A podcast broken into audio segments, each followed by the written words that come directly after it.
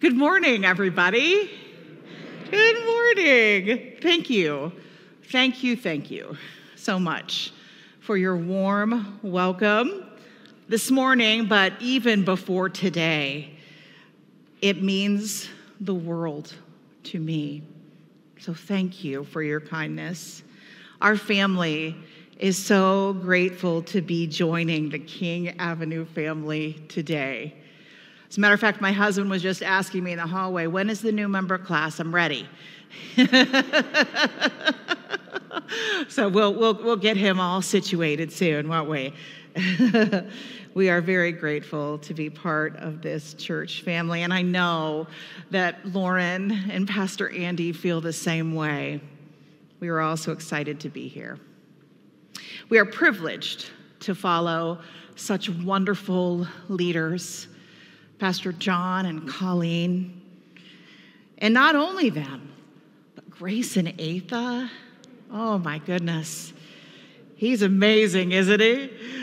Reverend Linda Middleberg, Don Wallach, Stan Lang, and the list goes on and on. Wow. I'm humbled. I am humbled and I ask for your prayers. I ask that you pray for us as we move into this time of ministry together. And I thank you in advance for doing that.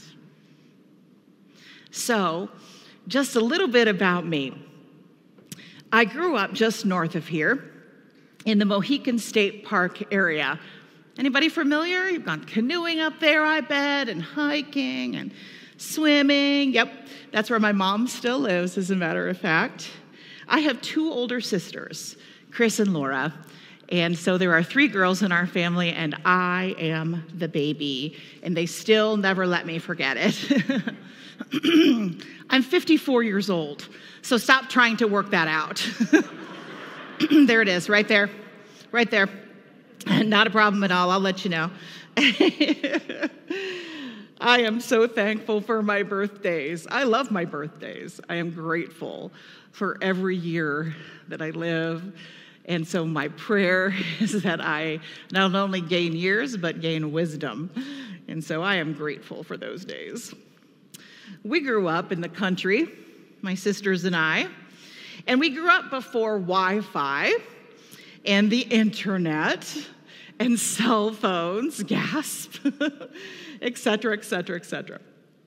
We were the era of recording via tape recorder, Casey Kasem's Top 40 every week. Any of you do that too? Yeah, I know, right? Exactly. You had to press play and record on the tape recorder. That's I know that's that's that's how old I am. There you go. And then my sisters and I would pass the tapes around to each other, the cassettes. We would share. Of course, I'm the youngest, and so I really didn't get much playtime with those cassettes because they would always take them first. We also used to collect cartoons out of the newspaper. We made our own fun. That's just what we did. And so when we would get the newspaper, uh, we would always take the comic section and we would cut out the comic strips, my sisters and I, and, and we would pick which one we collected. So you know, there's Peanuts and Family Circus and those. And mine ended up being Love Is. Love Is. Who remembers the Love Is? cartoons. Anybody remember those? Those uh, I know. Don't really go looking for them. They're not really. They're not really that great. but it is a memory from my childhood. A woman, actually, by the name of Kim Casali from New Zealand, was the originator of the Love Is cartoons, and she had a very complicated life journey if you read a little bit about her. Some of those cartoons would make you say, Oh, so sweet. So sweet. So they always had these little phrases love is dot, dot, dot. And so something like this love is a game changer. Aw, that's nice, right? Aw, that's one of those aw sweet ones. Or, or love is counting your blessings. Yeah, I like that. But then some of them make me grimace and make me even think to myself, are you kidding me? How did this even get published in a newspaper?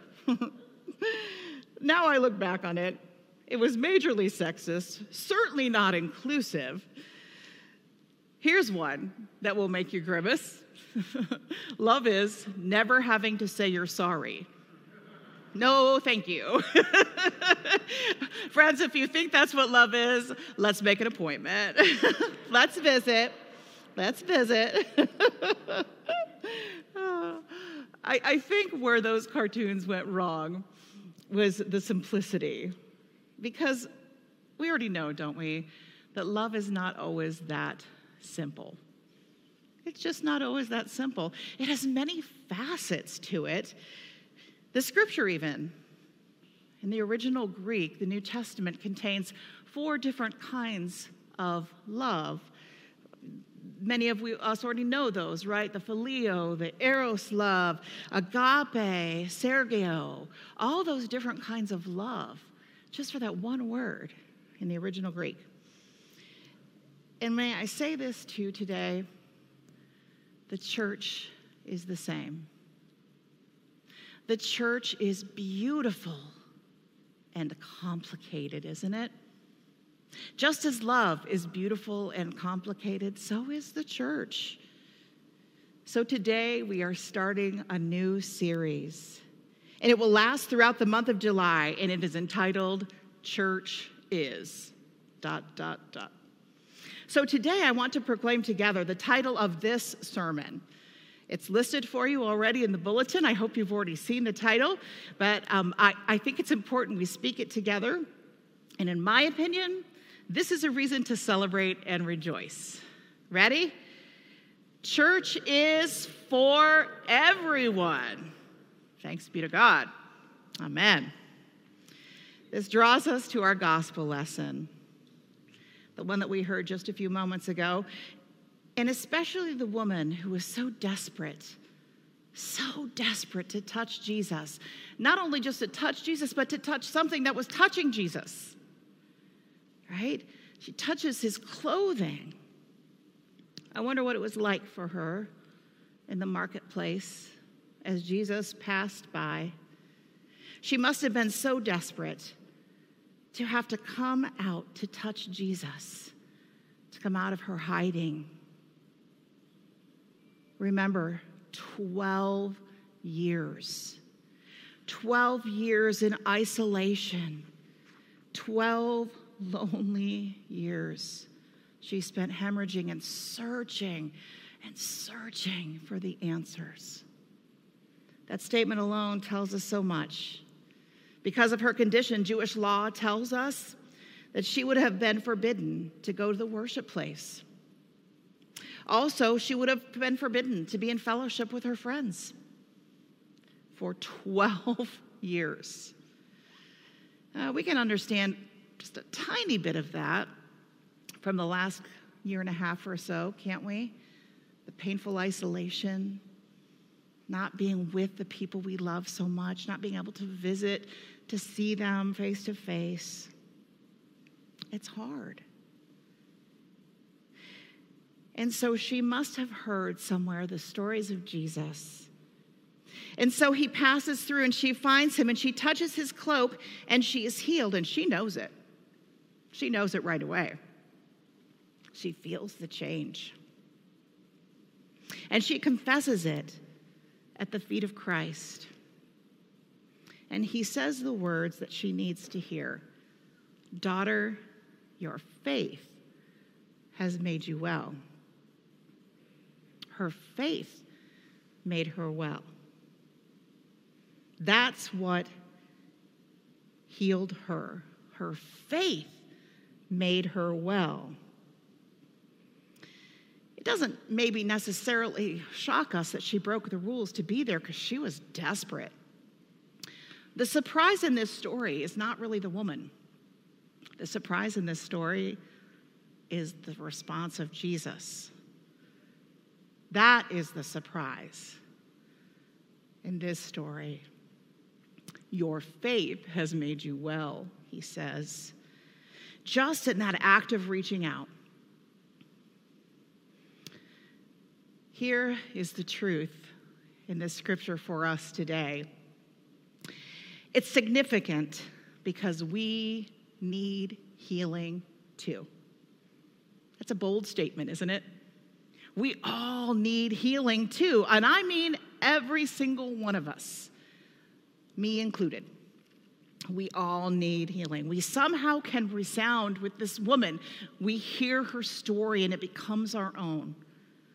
Some of us connect with her because of physical need, some illness we may be grappling with. Some of us can connect with her because we need healing from the pain that has been inflicted upon us, maybe by the sin of others. Some of us can relate to this story because we have created our own struggle.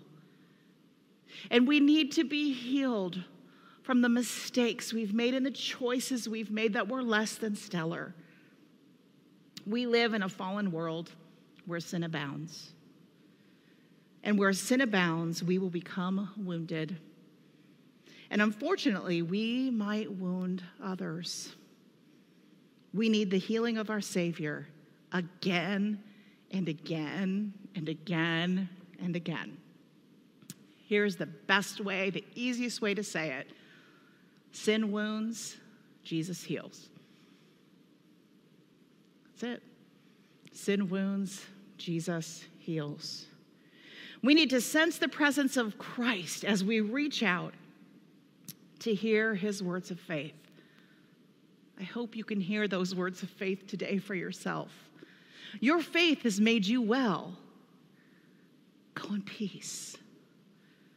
Your faith has made you well. We must have the courage to reach out, to touch that garment. She was so courageous, and she gives me hope for myself. In those moments when I need to have the courage to reach out and receive the healing touch of Jesus myself. Church is for everyone. Church is for everyone. I think we can agree with that. I find it sad and even frustrating that there has been so much pain, so much wounding done in the name of righteousness' sake, that some need to be courageous just to sit amongst us. That is so, so sad and hard and frustrating because church shouldn't be a place that you need courage to come to. It should be a place of respite and peace and joy that fills you up. But in this case, I truly am preaching to the choir, aren't I? Yeah, because this church is known for being just that kind of place. One of the very reasons I am so happy to be part of you. I shared with you for the first time this past week some of my musings in the wonderful uh, past uh, history of uh, Pastor Keeney. And so, uh, as part of my musings, I mentioned this series, and I asked you to participate, if you will, with me in that. Church is, and I want to hear your opinion. And, and, and I want to hear your honest answer to that. Because church has not always been a kind place. But we want to make a difference, don't we? We want that to change. Oh, we need that to change because church is for everyone. So feel free to continue to respond to me, and that will also shape uh, the, the, the pathway we take through this series as I hear more and more from you about what you see church is. A few years ago, I encountered a song that really changed the shape of my theology. Have you ever had those moments when you encounter music or a reading or a poem or, or, or even a, a, very, a powerful scripture, something that, and you go, wow, that just shifted something in me? Something shifted there, and I, and I, I see things differently now than I did. It was uh, years ago, I think, I, am going to guess here um, if you start to look for it, I, think it was 1996. And it's a group entitled The Lost Dogs. Group called the, the group is The Lost Dogs. They're kind of like a Christian indie band, kind of. It's, it's just kind of, the uh, I don't even know how to describe what their music is, uh, but, but I like it. And they, they wrote this song that really what they're known for the most is this song, and it's called Breathe Deep. Breathe Deep. And I'm going to share with you a few of the lyrics, and I'm even going to teach you the chorus. The lyrics will, um, I suspect, have the same effect on you that it did on me. At first, you kind of gasp and you go, What? Why are those people all in the same list together? And, and then as you move along, you start to go, Oh, I get it. Because God's love is for everyone. And the only hope for our world, the only hope for us is if we reach out to the hem of his garment and we understand what Jesus was trying to say. And we gain peace and love and, and strength from Christ. And it's so important for us to get that and, and to understand and receive that healing. So let me share with you uh, some of the lyrics of the song. I won't, I won't share all of them, but I will teach you the chorus for sure because it's catchy and it's going to be good for all of us. So here's the first portion politician, morticians, Philistines, homophobes. Don't tune me out yet. Don't tune me out yet. Skinheads, deadheads, tax evaders, street kids, alcoholics, workaholics, wise guys, dimwits, blue collars, white collars, warmongers, peaceniks. It's kind of like a little bit of a rappy sound to it. And then here is the chorus Breathe deep, breathe deep the breath of God. Breathe deep, breathe deep the breath of God. Let's do that together.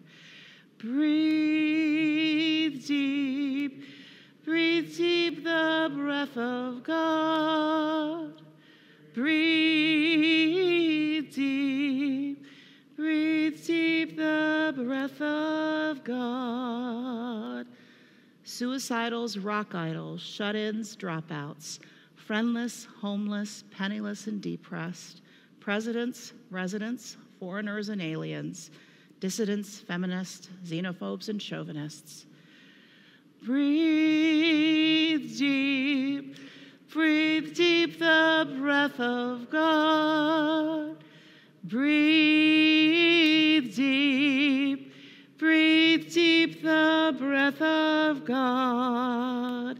Gays and lesbians, demagogues and thespians, the disabled, the preachers, the doctors, the teachers, meat eaters, wife beaters, judges and juries, long hairs, no hairs, everybody, everywhere. Breathe deep, breathe deep the breath of God. Breathe